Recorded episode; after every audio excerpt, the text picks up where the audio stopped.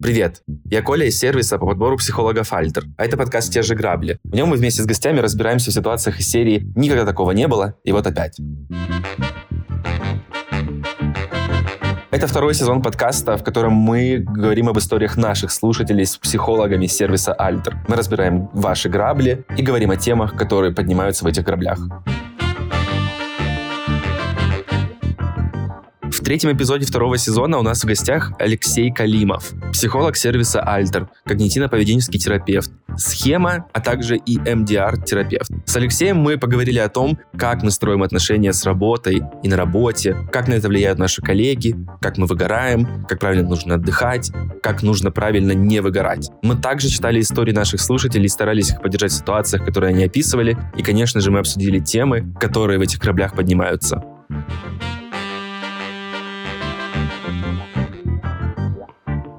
Дорогие слушатели, не стесняйтесь делиться своими историями вместе с нами. Ссылку на анкету, в которой мы собираем истории ваших граблей, мы оставим в описании выпуска.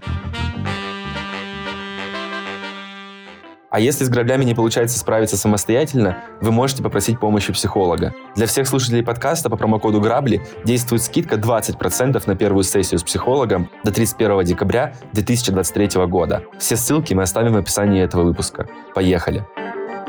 Начну с каких-то супер общих вопросов по типу того, что вот, как вам кажется, здоровые или нездоровые отношения с работой, как понять, что это отношения здоровые с работой, это отношения нездоровые. Вот, например, мы с вами записываем подкаст, да, у меня по работе, это вот, в воскресенье вечером, это здоровые отношения с работой или нет? Ну или да, Илья, который тоже в воскресенье сидит, выходной. Это же тоже, наверное, для меня э, такая часть работы. Я могу, э, такой небольшой спойлер, мне кажется, на весь сегодняшний разговор, я часто, наверное, буду так говорить. Тут все сложно, и тут смотря как посмотреть. Если, получается, вот хочется ответить на вот этот вопрос про то, что что такое нормальные, что такое ненормальные отношения с работой, это в целом ведь, э, ну, такой подход есть в докмеде в целом, в доказательной медицине, в том числе в доказательной психотерапии, что вообще считать каким-то здоровым проявлением, а что считать нездоровым проявлением. И тут э, на самом деле все зависит от субъективной оценки человеком и его ближайшим каким-то окружением. Вот если человек, сейчас такой очень вакуумный пример, он, конечно, вряд ли такой реалистичный, но если человек работает 60 часов в неделю, или там 70 часов в неделю, при этом у него действительно хорошо функционируют все остальные сферы жизни. Он хорошо общается с семьей, у него хорошие романтические, стабильные какие-то отношения, у него хорошие дружеские отношения, он хорошо функционирует в одиночестве, у него хорошо получается работа, он себя чувствует на ней хорошо и прекрасно, то, наверное, это нельзя сказать, что у человека вот проблемы с нездоровым отношением с работой.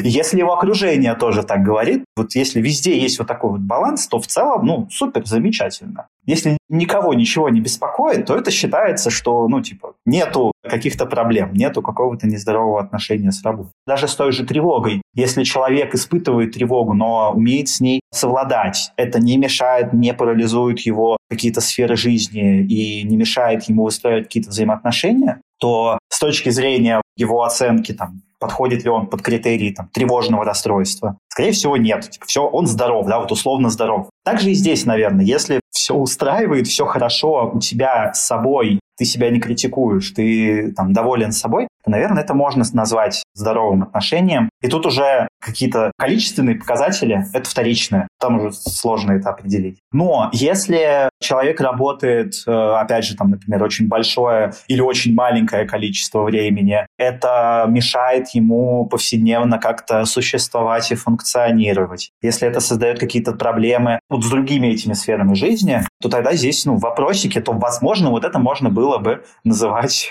нездоровым каким-то отношением к работе. И если вот от такого общего понимания чуть-чуть более конкретно отвечу на вопрос, я бы сказал, наверное, так, что если человек работает и ненавидит свою работу, ненавидит окружающих, это мешает ему, там, он от этого испытывает какие-то страдания, то это, наверное, здесь ну, есть вопрос, да, а точно ли там это здоровое отношение у человека с работой. Если он себя как-то постоянно критикует, тоже ну, звучит как-то не очень, потому что мы обычно от этого страдаем. И это, наверное, сложно назвать здоровым отношением работе. Я еще слышал такую ну, фразу, вы сказали, что если там человек, например, много работает на все остальные сферы, у него ок, там, например, романтические отношения, все хорошо, то правильно ли я понял в данном случае, что один из критериев, по которому мы смотрим функциональные отношения с работой или нефункциональные, условно говоря, это какой-то баланс, но поскольку мы делаем поправку на то, что это все супер субъективно, то еще и если человеку нужен этот баланс, да, ему важен этот баланс в разных сферах, и он э, его как бы имеет, у него у него есть, то получается, что это по этому критерию отношения с работой функциональные. Во-первых, здесь вот согласен с тем, что вы вот сейчас сказали. Я просто еще, например, подумал, что есть люди, которые, например, там очень много работают, и у них со стороны, если смотреть, например, нету вот этой сферы там, тех же романтических отношений, то человек там не находится в романтических отношениях. Понятное дело, если для него, для человека это действительно комфортно, если человек не страдает от одиночества, если ему не хватает каких-то романтических отношений, то ну, мы не будем, как не знаю, бабушки на скамейке говорить, ох, вот ты такой плохой. Нет, конечно, ну супер, это замечательно. И это может быть, опять же, при объективно отсутствующей этой сфере, это еще не значит, что что-то плохо. Это все от человека зависит. И не только от человека, а от периода жизни. Да? То есть нам иногда хочется без отношений. Это абсолютно нормально.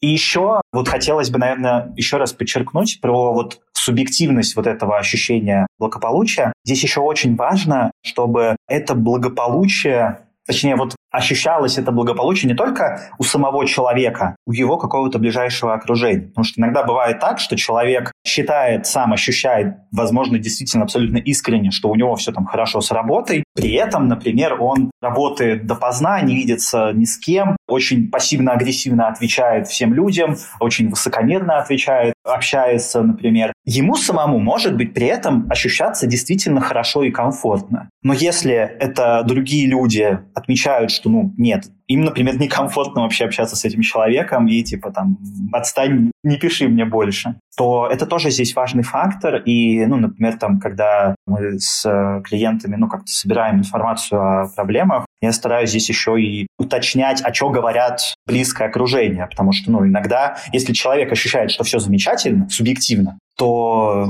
я этому склонен доверять, но с некоторыми оговорками. Особенно если я там начинаю замечать какие-то, ну, там, прям явные вот, расхождения. А если все так вот, ну, в этом смысле довольно субъективно получается? Ну, к примеру, я вот хочу понять, насколько мои отношения с работой хорошие или нехорошие. Мне в целом нужно тогда понять, или какие-то вопросы, да, себе задать. Там, счастлив ли я, люблю ли я свою работу, подумать, да, может быть, спросить мнение у друзей, там, как вам кажется, нормально ли я вам отвечаю, там, не выглядит ли со стороны, что я полностью выгорел и ненавижу вас. Микроисследование такое провести. На самом деле, да. Здесь я бы, наверное, попробовал для себя в первую очередь определить, а что значит э, вот это вот там, нормальное отношение с работой. И вот уже не как я сейчас очень абстрактно, потому что ну, на уровне популяции, на уровне большого количества людей это всегда будет очень абстрактно и непонятно. А если мы переходим на уровень частный, то здесь нужно человеку для себя определиться, а что я понимаю под балансом, балансом между работой и прочей жизни, условно попытаться, насколько возможно, выделить вот эти вот критерии, а потом провести для себя такой чекап. Первый пункт прохожу, второй пункт прохожу, а с третьим вот как-то не очень. И да, наверное, для себя вот это как-то определиться, что мы под этим понимаем. Здесь можно действительно спросить у близких, у каких-то, у друзей, если их мнение как-то релевантно, если там ценности как-то схожи, э, спросить, что они думают про это, тоже это как-то включить вот в это определение такого нормального отношения с работой. Ну и стараться, да, вот опираться на такие уже более универсальные критерии, типа, насколько я себя чувствую там,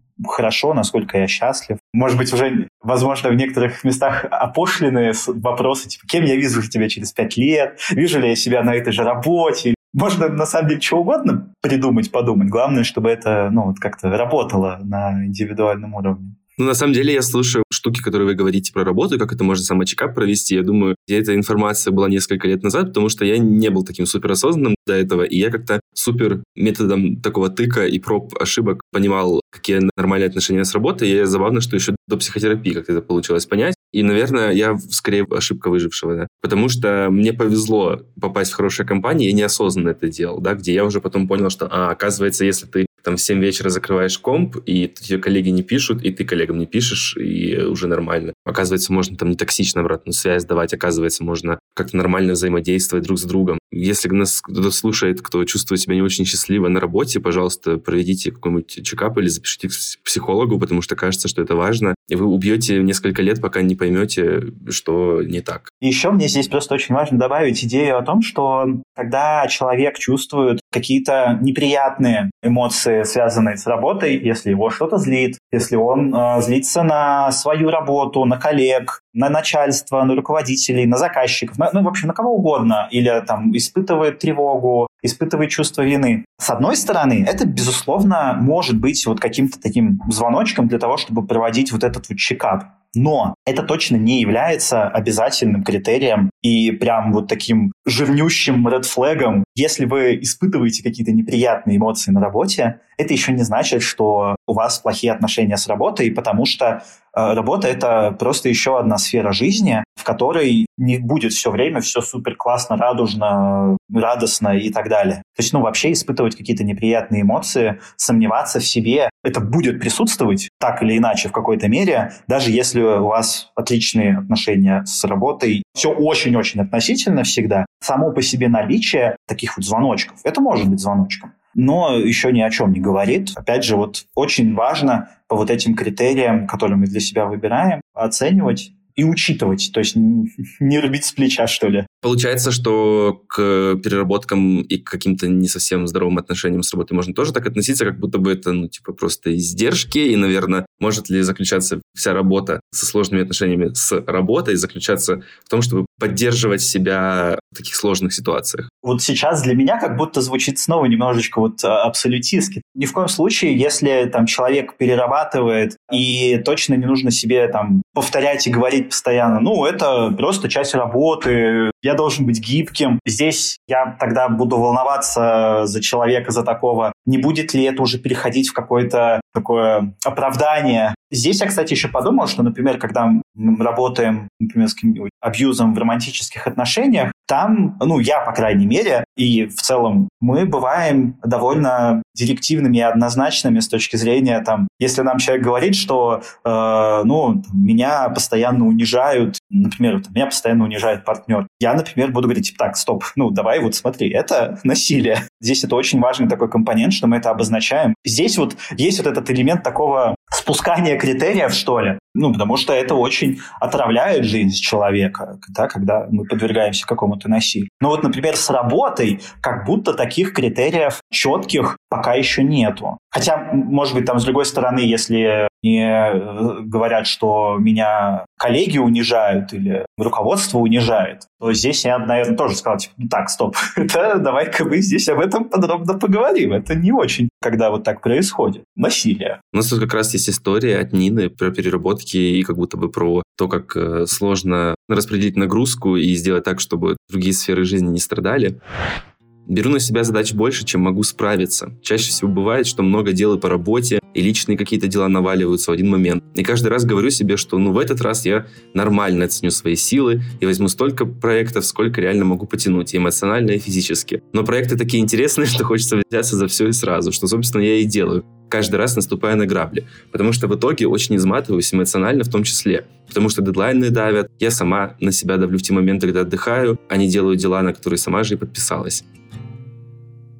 Ну, Нина, очень сочувствую в этом смысле, потому что у меня недавно было примерно то же самое, честно говоря. Я в какой-то момент просто подумал, что если я еще возьму какой-нибудь фриланс, я буквально умру. Поэтому я очень понимаю вас, Нина, и лучшей поддержки вам. Шлем спасибо, что вы поделились историей. Мысленно ее обнимаю, это очень неприятно. Это понятно, что хочется куча всякого брать. Ну, я надеюсь, что эти проекты, за которые хочется браться, они какие-то вот интересные, классные и прикольные. И это абсолютно нормально, что хочется это все делать. И очень сочувствую, что это приводит к э, вот таким последствиям. Ну, как будто приводит к какой-то вот э, такой самокритике, что ли. Это очень обидно, очень, очень жалко. На самом деле, я почувствовал каждое слово этой истории, потому что я помню, вот пару недель назад были ситуации такие, что как-то навалились все разом там и консультации, и какой-то, ну, там надо было продюсировать там тоже всякие подкасты чувакам и что-то еще делать. И столько всего понападало, что я такой сначала думаю, да, да, возьму, возьму, потом проходят какие-то выходные,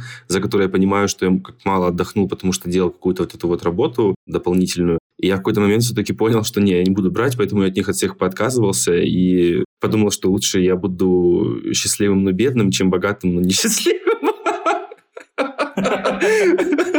Вот. У меня тоже иногда, на самом деле, вот что-то похожее вот э, с точки зрения переживаний происходит. Сейчас такого может быть немножко поменьше, просто потому что моя запись ко мне не так быстро забивается, как раньше, но вот там год назад у меня точно бывали такие ситуации, что какое-то время у меня некуда вообще уже вставлять новых людей, с моими нынешними иногда клиентами сложно как-то организовать, чтобы это было вот как-то постоянно, регулярно. Поэтому я там могу несколько месяцев э, не брать новых клиентов, а потом я как-то вообще пропускаю этот момент, потом резко у меня высвобождается очень много времени. Я в эти моменты начинаю жутко обычно тревожиться. Я там смотрю, вот полтора раза меньше работы, как я буду теперь есть, что я буду кушать.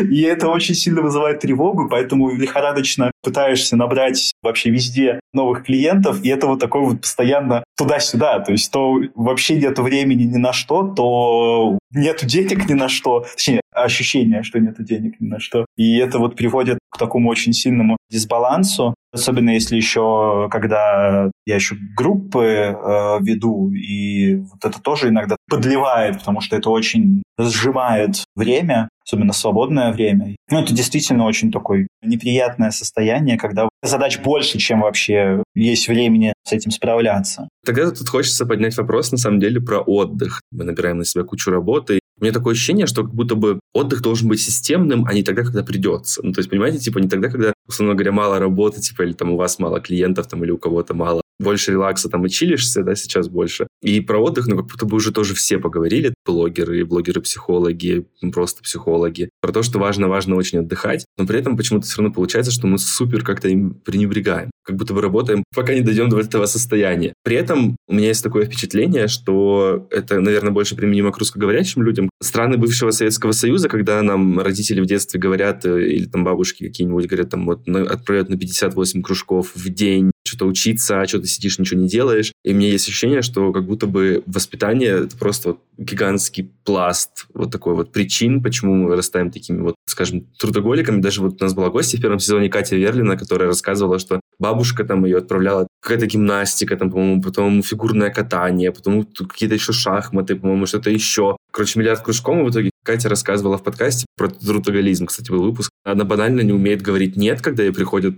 с какими-то проектами, ей очень тяжело. Вот вам как кажется, какое место занимает э, воспитание во всем этом деле? Какие еще есть причины, по которым мы вырастаем трудоголиками людьми, которые вот берут на себя побольше работы? На самом деле, мне кажется, что воспитание здесь играет довольно большую роль. У меня сейчас еще так совпало, что вот было несколько раз, вот, когда с клиентами сейчас вот обсуждали тему отдыха, плюс еще очень не откликается там на таком э, личном уровне. Здесь сначала хочу вот поделиться таким некоторым личным опытом того, как отдых почему-то у меня воспринималось всегда как какая-то награда, какой-то результат, какое-то вознаграждение, которое я должен был получить, если я достаточно хорошо поработаю, сделаю домашку в школе, как-то приберусь. В общем, это всегда было ну, лично для меня как будто некоторым таким вот вознаграждением. Отдых — это вознаграждение. Плюс еще вот эти вот пословицы типа «сделай дело, гуляй смело», «дело время, потехи час». Я это вот так вот воспринимал, что это как будто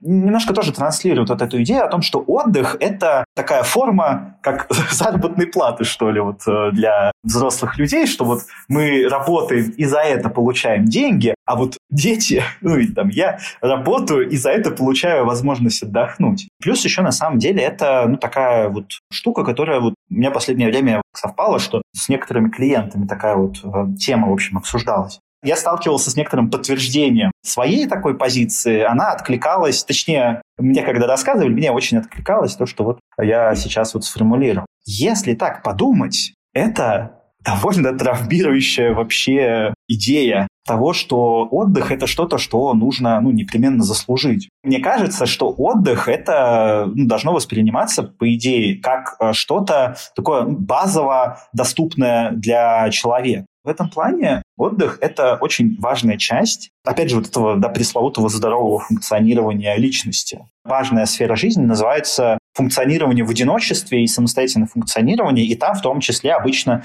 ну, нужно узнать, как человек отдыхает. То есть отдых – это очень важная часть нашей жизни, которая иногда воспринимается как то, что, ну вот если я поработаю хорошенько, то тогда я заслужу отдых, и тогда я смогу отдохнуть. И, соответственно, это как будто открывает очень много таких вот лазеек к тому, что если я, например, оцениваю, что я поработал плохо, либо я не заслужил отдыха, либо если я отдыхаю, то я себя стыжу за то, что я отдыхаю незаслуженно. Это тоже очень такое ошибочное мнение, что когда мы прокрастинируем, мы отдыхаем. Нет, когда мы прокрастинируем, часто у нас столько всего с нами происходит, что нас выматывает, э, из-за чего мы ну, как-то устаем. То есть это мы и не отдыхаем, и не работаем. Это на самом деле эмоционально довольно тяжелое, может быть, для человека состояние. В такое состояние он не отдыхает. Мне показалось, что, наверное, существуют какие-то правильные критерии, скажем, или способы отдыхать, или какие-то базовые принципы, как отдыхать. Почему об этом еще тоже задумался? Такое впечатление, вот то есть бывает, что ты идешь в отпуск,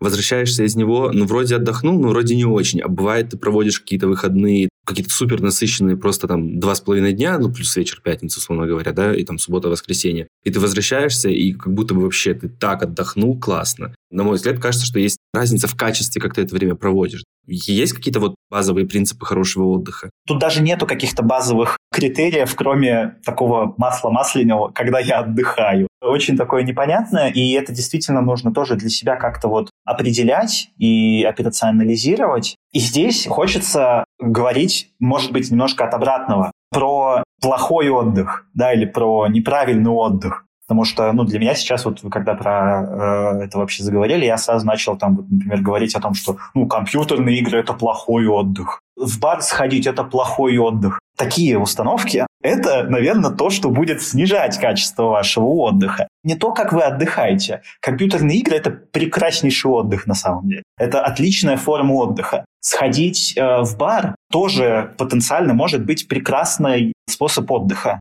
Не бывает плохого отдыха не бывает неэффективного отдыха. Здесь важно для себя понимать, что мне доставляет удовольствие, что помогает мне как-то разгрузиться, что помогает мне сместить свой фокус внимания. Вот это вот все потенциально такие важные критерии того, что может быть хорошим отдыхом. Мне хочется переключиться на следующую тему и поговорить про окружение на работе. У меня есть мнение, такое впечатление, что какие коллеги нас окружают, это тоже супер важно, и это очень влияет на выгорание, на усталость, на любовь к работе какую-то. Я тоже понял на какой-то разнице, что как будто бы важно как-то замечиться с командой для того, чтобы действительно любить работу. Вот, например, в Альтере у нас супер матч с командой. Мы прям вот внутри команды продакшена и со многими ребятами внутри маркетинга прям в супер каком-то контакте или очень сходимся по вайбу. Но у меня была, например, работа, где была очень-очень токсичная начальница. Я пришел, например, не очень каким-то способным копирайтером, тогда из журналистики перешел в рекламный копирайтинг, и она прибегала там в кабинет, как говорила, вот, ты ничего не умеешь, ничего не знаешь. Я говорю, так, подожди, так я же тебе говорил, что я ничего не знаю. Это, кстати, был первый момент, когда я, типа, такой, отстоял границы, я сказал, знаешь что, я тебя предупреждал, я тебя спрашивал, я просил твоей помощи. Ты сказала, что все хорошо будет. Потом ты приходишь на меня, ругаешься. Типа, мне такое не устраивает. Я уволился. Что еще хочу прочитать? Историю от Анастасии, которая тоже нам рассказала про отношения с токсичными боссами-абьюзерами. Итак, история. Я дважды устраивалась работать в компанию с токсичными боссами и абьюзерами. Далеко не сразу понимала, что их токсичность — это не какая-то временная история, а постоянная. И что со временем это не изменится, а не станет лучше. В итоге в какой-то момент на обеих работах я начала чувствовать себя максимально угнетенно. Теряла уверенность в своих скиллах. Было сложно искать новое место. Если с первого такого места я ушла, то вот со второго еще пока нет. Прямо сейчас учусь видеть свои реальные достижения на работе и не обесценивать их. Пытаюсь найти новое хорошее. Анастасия, понимаю каждое слово, опять же, действительно, мне кажется, не зависит ваше достижение от того, как у вас сидит начальник. Мне в такой ситуации, кстати, очень помогло однажды. Есть такая великая просто креативная директорка Полина Забродская. Она в лондонском агентстве работает. Много лет назад уехала из России. У нее есть канал, называется Полина Was Online. И в свое время она написала гигантский просто текст про то, что Иногда, наверное, если ваш руководитель там вас постоянно критикует и говорит там какие-то гадости, наверное, ну, в какой-то момент времени, наверное, все-таки имеет смысл сделать вывод, что он просто дебил. И ничего общего с ним не имеете уволиться. Поэтому, Анастасия, очень вас понимаю.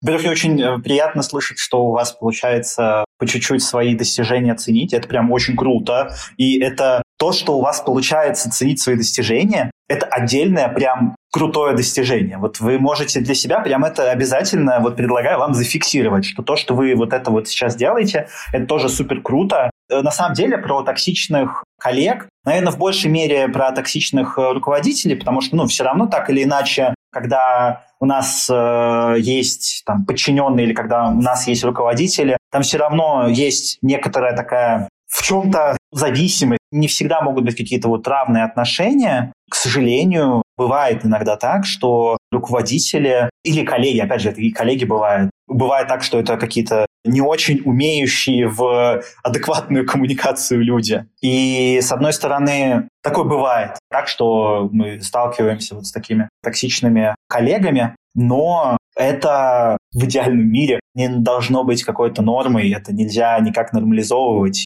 И даже вот э, если возвращаться к Анастасии, я понимаю, если есть возможность отстаивать и обозначать свои границы, это прям супер, это круто, это здорово. Но, во-первых, к сожалению, иногда бывает так, что это может быть неэффективно. Вот такой психотерапевтический базис, он настолько везде будет улучшать все. То есть если бы вот эти вот э, руководители токсичные, токсичные коллеги, если бы они умели замечать то, почему они вообще так делают. Там, понятное дело, есть объяснение, скорее всего, это можно как-то объяснять. В том числе, когда, если там, мы, например, токсичим по отношению к кому-то, часто это все равно имеет какой-то смысл, это имеет функцию. Сейчас такой выдуманный совершенно пример. Мы можем токсичить, потому что мы как-то ощущаем свою собственную какую-то уязвимость, может быть, собственную какую-то неуверенность. И для того, чтобы нам не испытывать этого, мы можем, например, унижать других, для того, чтобы мы чувствовали себя в этом защищенным. Это базируется на идее того, что другой человек точно представляет для нас угрозу, что вопросики вызывает. Но объяснить это можно. Это не оправдывает совершенно. То есть это все равно это плохо, если человек токсичит. Но объяснению этого нет. Вот эти токсичные коллеги, токсичные руководители, токсичные партнеры, они не токсичные просто потому, что они так хотят, и что это классно, и что это им нравится. Это какие-то уже немножечко психопатические черты, мне кажется. И, к счастью, не так часто мы сталкиваемся с такими людьми. Вот когда это вот прям искреннее желание именно вот токсичить. Начну тоже с истории. История от Марго у нас. Мне не так давно диагностировали пар второго типа, только после этого я узнала, что мои волны продуктивности и выгорания, оказывается, как-то называются, и с этим можно что-то делать. Но годами для меня было расписанием сначала на энергетическом подъеме строить рабочие месячные планы, продумывать новые рубрики, обещать их в блоге и выполнять на протяжении недели все по расписанию, а потом просто засыпаться. Сейчас я знаю, что это происходит, но все равно иногда попадаю в эту ловушку, которую сама же поставила. Вопрос к вам такой. Как сильно нас аффектят расстройства типа БАР? Как можно себя в этих ситуациях поддержать? Что вообще с этим делать? Потенциально сильно аффектит. Живем мы, к сожалению, в нейротипичном мире, где есть э, дедлайны, где есть продуктивность, э, где пофигу на то, что у тебя есть какие-то состояния, которые могут колебать твою продуктивность. СДВГ на это влияет, э, биполярное расстройство на это влияет, пограничное, ну, любое на самом деле вот, расстройство, любое состояние может на это влиять. Это, безусловно, все аффектит. Аффектит от того, что это незаметно либо легко manageable, до того, что это может прям сильно как-то выбивать из э, колеи. Очень сочувствую Марго, что это так влияет. Немножко радуюсь, что вы все-таки узнали, что есть биполярное расстройство. Могу представить, если это было как-то неприятно об этом узнать. На самом деле понимание того, что с нами происходит, как это устроено, очень эффективно, оно очень полезно. Есть огромный пласт ну, в терапии, которая называется психообразование, где человеку объясняют, как устроена проблема. И это с точки зрения исследований тоже очень важная, помогающая эффективная интервенция, которая помогает людям лучше себя чувствовать, потому что они понимают, что можно свести это к одной фразе, что человек понимает, что у меня вот проблемы с этим Не потому, что со мной что-то не так, или я там плохой, или я ленивый, или вставьте любое слово, а это объясняется моим состоянием. Здесь, опять же, это я не к тому, что там, если у вас что-то диагностировали, то все, можно все оправдывать этим. Нет, это объясняет. Это объяснение, оно тоже иногда э, может быть здесь вот полезно. Так, я читаю следующую историю. Пишет нам Кристина Чернеева. Здесь важно сказать, что это вторая часть граблей. Кристина другую часть граблей мы разбираем в другом выпуске. Вторые грабли у Кристины – это работа, самосаботаж успеха. Только достигаю какого-либо успеха, потом начинается малейшая неприятность и прячусь в норку. При том, что ковыряюсь, все понимаю, но на бессознательном уровне хочется получить по лицу граблями. Кристина, спасибо вам за эту историю. Честно говоря, самосаботаж успеха в этом смысле действительно выглядит болезненно, вот, и может казаться, что вы в замкнутом круге, и спасибо, что вы делитесь своими переживаниями. Что вы думаете по этому поводу? Самосаботаж успеха, насколько это такая определенная проблема в терапевтических процессах? Если говорить в целом про вот этот вот самосаботаж, я, по-моему, сам с таким не сталкивался, но вот в клиентских историях иногда такие темы звучат про вот это вот хвостовство, выпендрежничество, что ты тут хвалишься. Это неправильно и стыдно заявлять, а, соответственно, раз заявлять, то, может быть, вообще и как-то самому радоваться каким-то своим успехам. И особенно там нельзя об этом говорить. И, например, у нас в культуре такая штука есть про, например, про то, что нельзя обсуждать, например, сколько ты зарабатываешь, нельзя говорить об этом, неправильно, это стыдно и так далее. Вот это может быть питательной почвой для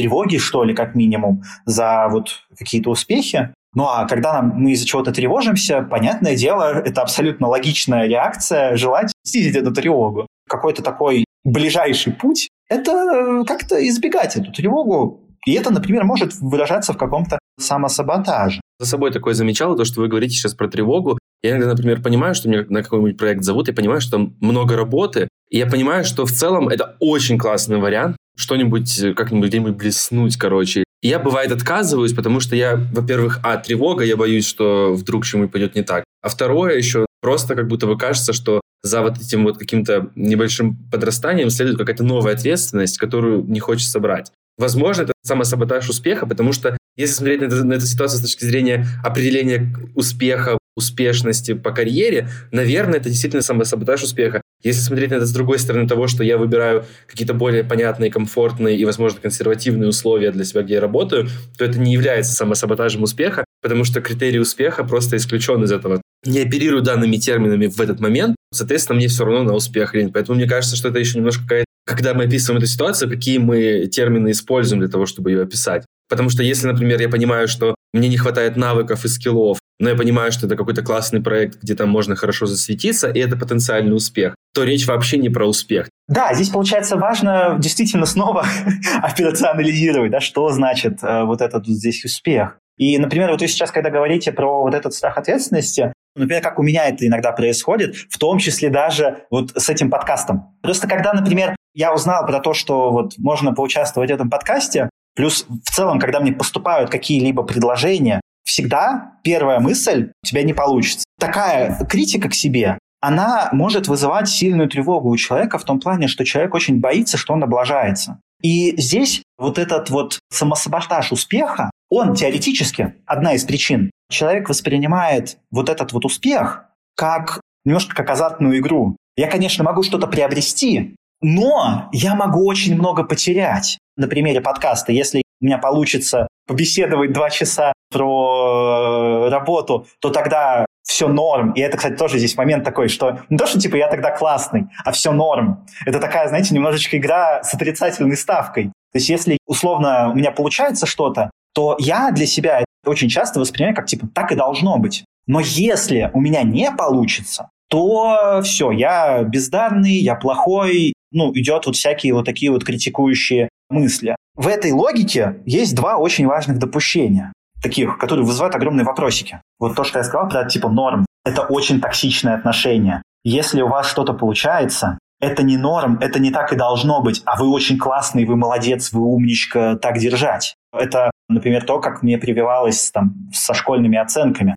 Если ты получил пятерку, то так и должно быть. А если ты получил что-нибудь меньшее, там сначала, что не пять, а если двойку, то ты что такой глупый? А за пятерки мне не говорили, типа, ты что такой умный? Ну, в таком позитивном ключе. За четверку ты отправляешься в детдом. Э, ну, да, в отдельных случаях это еще, да, получается так болезненно. И это вот немножко смещает такую оценку, что если я очень успешен объективно, да, или со стороны, то это норма. А если у меня что-то не получается, что с нами происходит? Мы постоянно где-то косячим, это нормально абсолютно. То это вызывает очень много критики. И если мы не трогаем никак вот эту конструкцию, абсолютно логичным решением, ну его нафиг. Если я остался там, где я остался, то это лучше, чем вот так вот попадать в такую вот турбулентность. Получается, что нужно, короче, отвалить от себя с этой самокритикой. Когда каждый раз у вас что-то получается, хотя бы чуть-чуть у вас получается отваливать от себя, это круто. И это отдельный повод для гордости. Это я то, что всегда стараюсь транслировать. Так, ну что, Алексей, читаю последнюю историю. Значит, у нас история от Анны. Здравствуйте. Грабли о страхе белого листа или низкой самооценки. Я уже опытный иллюстратор и каждый раз считаю себя новичком. Строю в голове негативный сценарий реакции заказчика. Я долго не приступаю к началу, делаю много эскизов, на котором заказчикам часто не очень понятный итог. А когда поджимает дедлайн, просто делаю как идет. И получается хорошо. Отзывы положительные, иногда превышаю ожидания. Слишком много эмоций и мыслей, то есть несколько дней в пустоту, на страдания и самогнобление, что это мешает очень работе. Скорость и количество сделанных рисунков меньше, чем могло бы быть, но адекватно у меня высокий уровень. Что я могу сказать? Во-первых, Анна, я вас тоже понимаю, очень понимаю. Особенно такие ну, вещи, как творческая работа, это, конечно, всегда как идти по минному полю, кажется, и как будто бы даже если вы суперматерый специалист, довольно сложно ну, защититься от этого, поэтому это довольно стрессово, и вы большая-большая молодец, что все равно стараетесь, как у вас получается. Были тоже такие истории, связанные с продажей себя как специалиста, и я снижал цену, когда, например, ходил на собеседование или как-то, короче, старался. В один момент я просто, я не знаю, как так вышло, я просто как-то в какой-то момент обнаглел и просто попробовал попросить там в полтора раза больше, чем я получал. И это прокатило. И с тех пор я какой-то супер наглый всегда, и мне абсолютно, ну, типа, все равно, что там думаю, типа, я думаю, ну, вы сами придурки, значит. Ладно, шучу, конечно, не так, но... Смотрите, мне здесь сразу хочется, знаете, тоже вклиниться про то, а точно ли это обнагление? Обесценивание того, что вы, может быть, хотите, чтобы вас ценили. Ну, тоже верно, да ладно. Но на самом деле, что хочется сказать? Понимаю, насколько это сложно, вот, но кажется, что в какой-то момент что в моем случае как-то это очень быстро, это убеждение разрушилось. Достаточно было одного раза просто попробовать, типа вот просто один раз прийти и сказать, я хочу в полтора раза больше, чем я до этого получал. И они такие, ок, и все. Вся структура стимул-реакция, которая закреплялась на протяжении просто лет, что я ничтожный специалист, и я не буду просить, сломалась просто, она оказалась такой хрупкой, что даже как-то удивительно. Я сейчас просто вспоминаю, такой думаю, блин, что правда так было, ничего себе. Ну да, правда так было. В, в схемотерапии очень часто мы это объясняем или концептуализируем как э, некоторую часть нас, да, или это еще называется режимы в, в схемотерапии, вот это часть нас, которая вот в литературе обычно называется такой внутренний критик. Мне здесь вот очень хочется сказать, что зачем он так делает? Вот, ну, не прав, скорее всего, ваш этот внутренний критик. А даже если прав, это все равно, ну, типа, вы же от этого не станете, скорее всего, лучше работать. Когда нас ругают, нам, наоборот, не хочется что-то делать. Конечно, не, бывает так, что мы хотим, типа, я там докажу. Это не всегда, и это недолгосрочный эффект. Мне очень грустно, что вот этот вот предполагаемый критик так с вами обходится. Мне кажется, никто не заслужил такого отношения к себе. Вы в том числе. Мне еще, кстати, хочется сказать, что страх белого листа, мне кажется, он же тоже от внутреннего критика исходит, когда страшно приступить к чему-то. Потому что я тоже, например, сталкивался с этим кратко говорил про историю, что была эта вот токсичная креативная директорка, которая прибегала в кабинет и такая начинала там что-то э, меня поливать грязью. И я долго не мог решиться. Короче, нужно было сделать коммуникационную стратегию, которую я до этого не делал никогда. Вот. И я боялся, что она как раз-таки придет и будет на меня ругаться. Не мог долго решиться, поэтому я понимаю, что такое страх белого листа, и когда не понимаешь, с чего начать. Но с другой стороны, кажется, что мне нравится просто подход. Я, честно, уже не вспомню, это или схемотерапии подход, или из актов. Я не работал в схемотерапии, то есть я работал в акте и классическом КПТ, но по схемотерапии я читал книжку и даже не вспомнил Джеффри Янг. Прочь из замкнутого круга? Да, да, да, вот она, она самая. Мне понравилась мысль, просто я у себя, как обычно, у меня просто был период, когда я у себя обнаружил примерно все, вот все, что ты читаешь в книжках про психологию, я у себя все находил. Мне понравилась мысль, что как будто бы нельзя однозначно сказать, что вот этот вот внутренний критик, да, литературный, или это состояние когда себя критикуешь, оно однозначно плохое. То есть в нем есть какая-то польза. Я могу ну, привести другой пример, связанный с моими какими-то сверхожиданиями от работы, потому что у меня раньше были, наверное, даже немножко повернуты нарциссичные какие-то ожидания от самого себя в плане работы. То есть мне было важно, чтобы это было идеально, чтобы я был номером один. И в какой-то момент у меня был прям жуткий кризис. Я думал, что все эти вот мои какие-то вещи, какие-то знакомства, какая-то работа, какие-то еще интересные вещи, они интересные и прикольные, я ими реально горжусь. Но мне казалось, что это не мое, это вот все, это вот моя злая, мерзкая, гнилая, плохая сторона, которая вот такая жаждущая э, быть номером один, ну, потому что типа, меня родители вырастили, я думал, просто вот машиной для того, чтобы, типа, заслуживать какое-то внимание и радовать маму, условно говоря. Но потом я такой подумал и говорю, блин, ну это же столько мне всего дало, типа, я с такими классными чуваками знаком, там у меня такой прикольный социальный капитал в маркетинге, там меня иногда зовут где-то выступать, что-то рассказывать, короче. Я когда это увидел, мы потом это тоже с терапевткой это все обсуждали несколько сессий подряд. И кажется, что метафорически, если говорить, можно как-то с этим постараться договориться. Ну, читал книжку Тары Брах «Радикальное принятие». Не радикальное прощение, это другое. Она строит свою книгу на CFT-терапии, как я понял подход, Compassion Focus Therapy. Вот, тоже ветка КПТ. Она там говорила, что когда мы отрываем от себя какую-то часть и говорим, что вот, например, там вот этот вот мой критик внутренний, он придурок, дурак, и вообще он никому не нужен, и вообще это вот все, мы как бы разбиваем себе сердце, потому что эта другая часть тоже хочет что-то сказать, она тоже по-своему важная. И, возможно, с этим можно как-то договориться, использовать какие-то полезные мне стороны от этого и стараться справляться со сложными сторонами. И в итоге, наверное, вот такая мысль конкретно с нарциссическими приколдесами в плане работы, карьеры, карьерных ожиданий, она сработала. То есть оно очень помогло понять, что на самом деле просто как это аффектило меня, что я просто себя изматывал. То есть я себя настолько изматывал, и, разумеется, через какое-то время эта деятельность приносила отвращение. Ничего, кроме этого, оно не, не приводит. Но в итоге получилось договориться, что да, я могу в какой-то момент стать вот этим вот одержимым э, карьеристом, который там будет делать все идеально, вытачивать все деталей докапываться до атомов, а в какой-то момент я просто постараюсь скинуть свои ожидания, намеренно их выключить и подумать об этом, как с этим можно справиться. Я сейчас постараюсь вот объяснить, опять же, с точки зрения, например, той же вот схемотерапии, потому что там про это все на обучениях нам очень много про это все рассказывали, и в целом это в практике очень сильно вот проясняется. Во-первых, я действительно согласен, что требовательность к себе, предъявление каких-то высоких к себе требований, особенно если у человека есть возможность эти требования удовлетворить, да, если есть достаточные навыки, если есть интеллект достаточный и так далее, да, то есть если эти требования можно, ну, получается реализовать, то эффект от этого действительно часто бывает так, что человек достигает каких-то успехов, что у него, ну, как вы сейчас сказали, да, там формируется социальный капитал, он там становится каким-то классным, грамотным э, специалистом, известным, э, особенно вот какой-то в своей сфере области. И это, безусловно, важно, и это, безусловно, классный итог. Вот, ну так можно сказать. И даже, наверное, на самом деле, вот э, если, опять же, вот про себя говорить, я, например, вот объективно, я сейчас являюсь сертифицированным схемотерапевтом. Я вот в начале этого года смог прям сертифицироваться. Очень такой долгий был процесс, целый год я к этому шел. И это сложно. Круто. Это очень много супервизий, много денег на это потраченных. И это такое ну, весомое достижение. У меня хорошо выстроенная частная практика. У меня есть достаточно клиентов, чтобы я мог хорошо функционировать. Мне удается достигать хороших результатов со своими клиентами. И это тоже исходило из того, что я от себя ну, довольно много постоянно вот требовал. Вот такой итог, он классный. Но здесь есть большое одно но. Про внутреннего критика, когда мы говорим, в схемотерапии есть вообще, там три вида критика есть вот этих. Есть то, что называется требовательный критик. И это про то, что вот там я должен быть лучше, я должен лучше стараться, я достиг чего-то. Это норма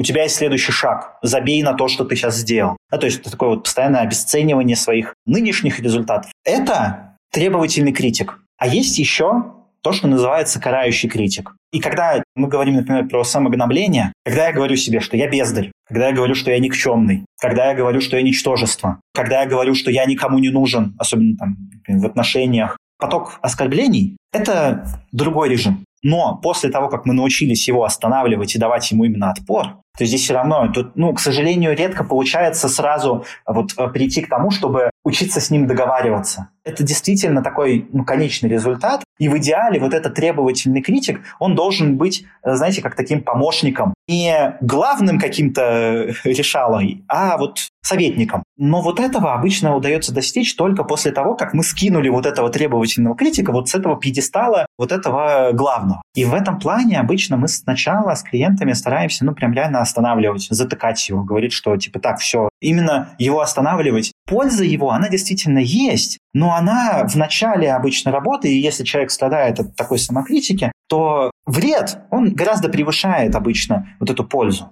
А вот с карающим критиком, вот в этом плане это, наверное, единственное, где схемотерапевты однозначные и радикальные. Когда я себя гноблю, это насилие. Ничто не может оправдать насилие. Мы даже можем для себя объяснять, что, ну, когда я говорю себе, что я бездарь, я так лучше стараюсь. Нет, это херня. Если это мат, это можно пикать. Не, пикать не будем, херня не будем пикать.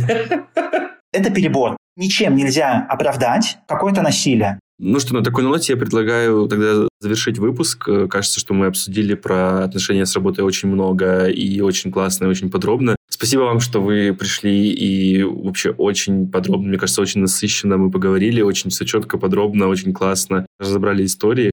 Все, кто сейчас это слушают, вы очень классные, вы умнички. Я очень всеми вами горжусь. Очень важно ценить то, что вы делаете, как вы работаете. И не забудьте отдохнуть, потому что это важно и даже сегодня отдохнуть. Да, ну что, тогда пошли мы отдыхать. До свидания. Да, все, до свидания. Спасибо, что дослушали этот выпуск до конца. Напоминаем, что для всех слушателей подкаста у нас есть подарок. Скидка 20% на первую сессию с психологом по промокоду «Грабли». Промокод будет действовать до 31 декабря 2023 года. До встречи через неделю.